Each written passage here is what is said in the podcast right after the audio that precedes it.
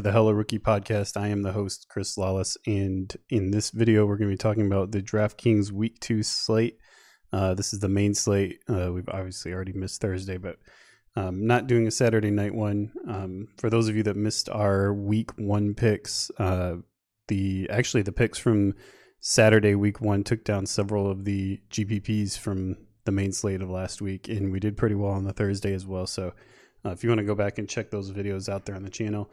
Also, the article is up on the website, hellorookie.com, for week two, DraftKings and FanDuel. Um, you can go back and take a peek at our week one articles as well. Um, okay, so 10 game slate for week two. Highest implied totals Michigan 45, Clemson 41, Illinois 40, Missouri 38, Ohio State 37, Iowa 35. Um, overall, it's kind of kind of an average slate in my opinion. A lot of lopsided games. I think Ohio State Cincinnati will be entertaining, and obviously the big one is Clemson Texas A and M. That was a great game. I watched that game back um, last night, last season's game. Um, great game. Obviously, uh, we didn't see a lot of Trevor Lawrence in that game, but Kellen Mond really um, did a number on them last season. And obviously, Jimbo Fisher is kind of you know, given how much success, I think Mond threw for, you know, almost 450 yards or over 450 yards in this game last year. Um, I think Jimbo's kind of figured out Will uh, Venable's defense a little bit, or, you know, he seems to have cracked the code.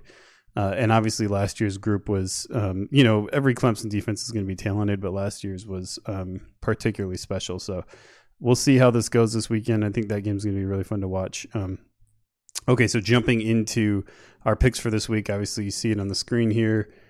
QB one for me, Trevor Lawrence. Um, this Texas A&M secondary is a mess. They lost seven starters off this defense from last season. That was a defense that gave up a opponent QB rating of over 150.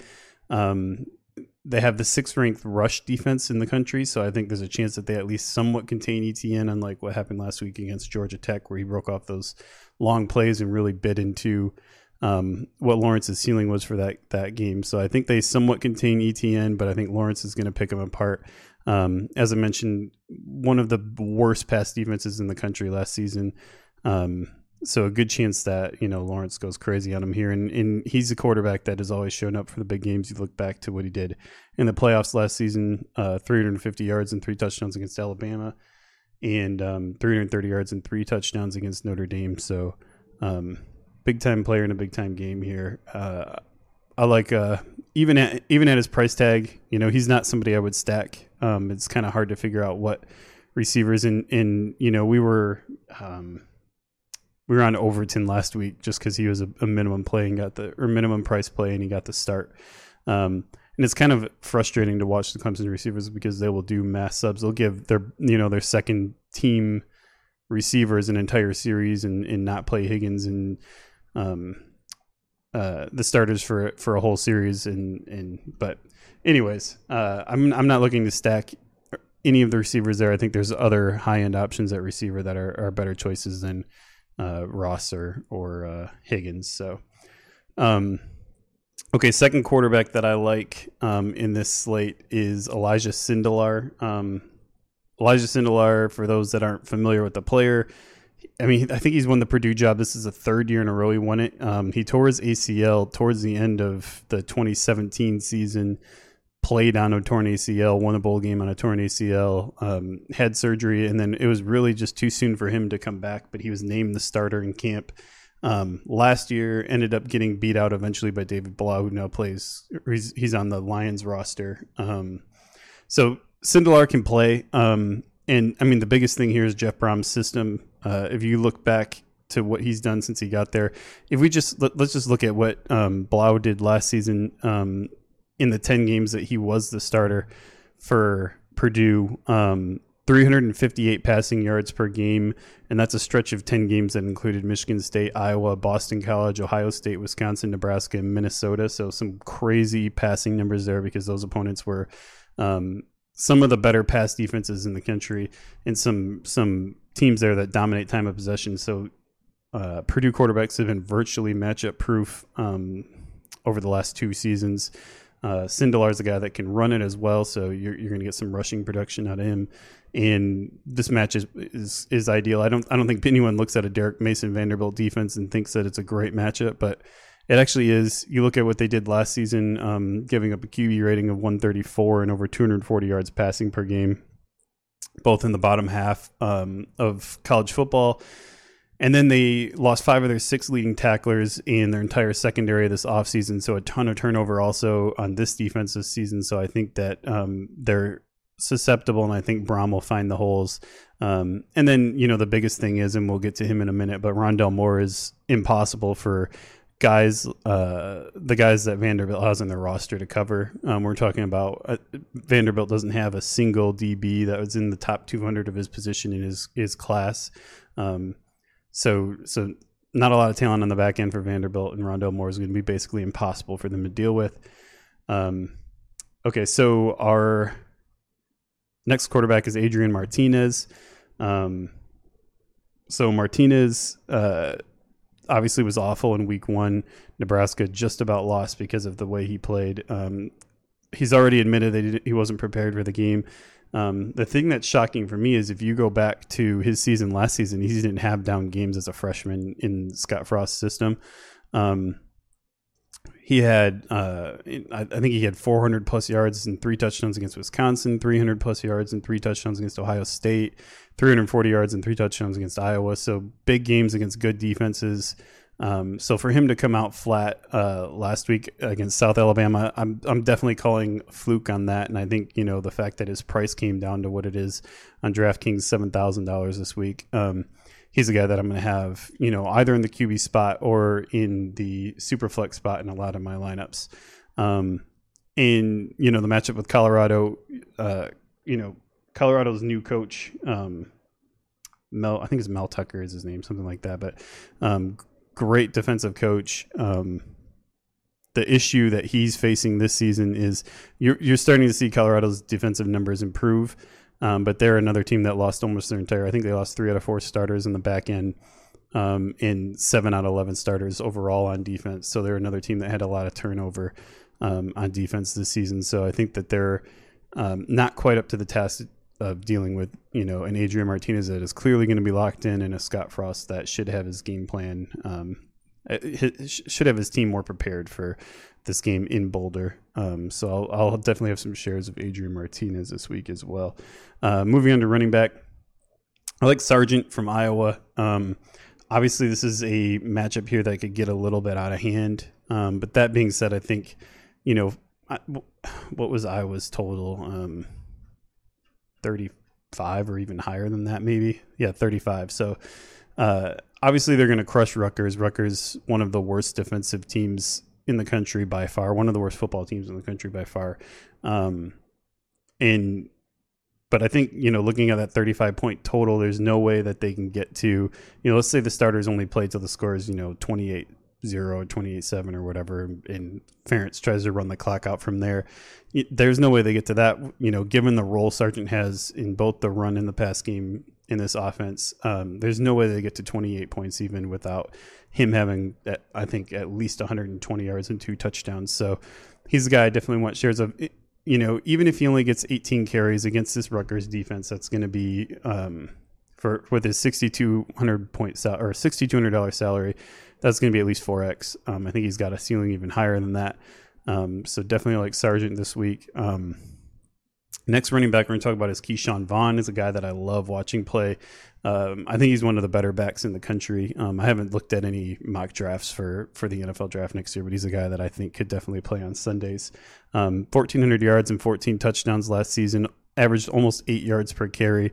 Um, so if the Rams draft him, everyone's going to think he's going to start over Todd Gurley.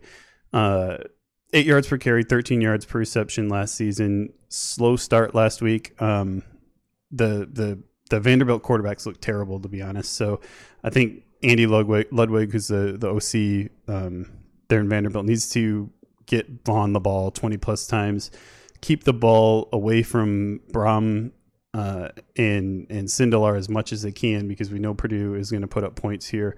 Um, so I think you could see a game where Ke'Shawn Vaughn, who doesn't, you know, I think he had a couple of 20 carry games last season, but for the most part, they, you know, they let the, um, they go somewhat committee there and don't lean too heavily on him. I think this is a spot coming off a loss that Vanderbilt needs to um, rely on him a little more.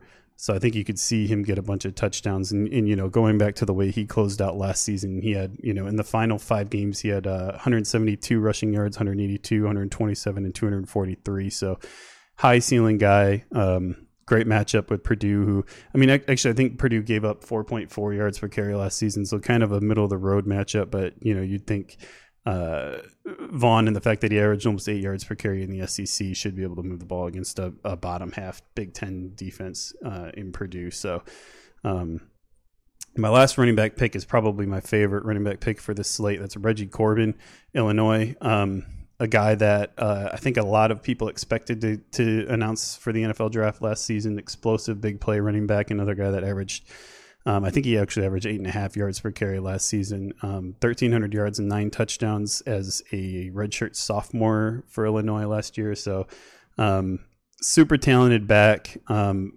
and finally, should get the ch- chance here to be the bell cow. He, he's not built like a bell cow. You can see um, from his highlights that he's, you know, kind of a smaller back. But even so, you know, if he can get to, again, 15, 20 um, touches in a, what is what is a super favorable matchup um, against uh, UConn, who's one of the worst defenses in the country. I think you know we, are seeing an Illinois implied total of 40 points right now, which is pretty crazy for that roster.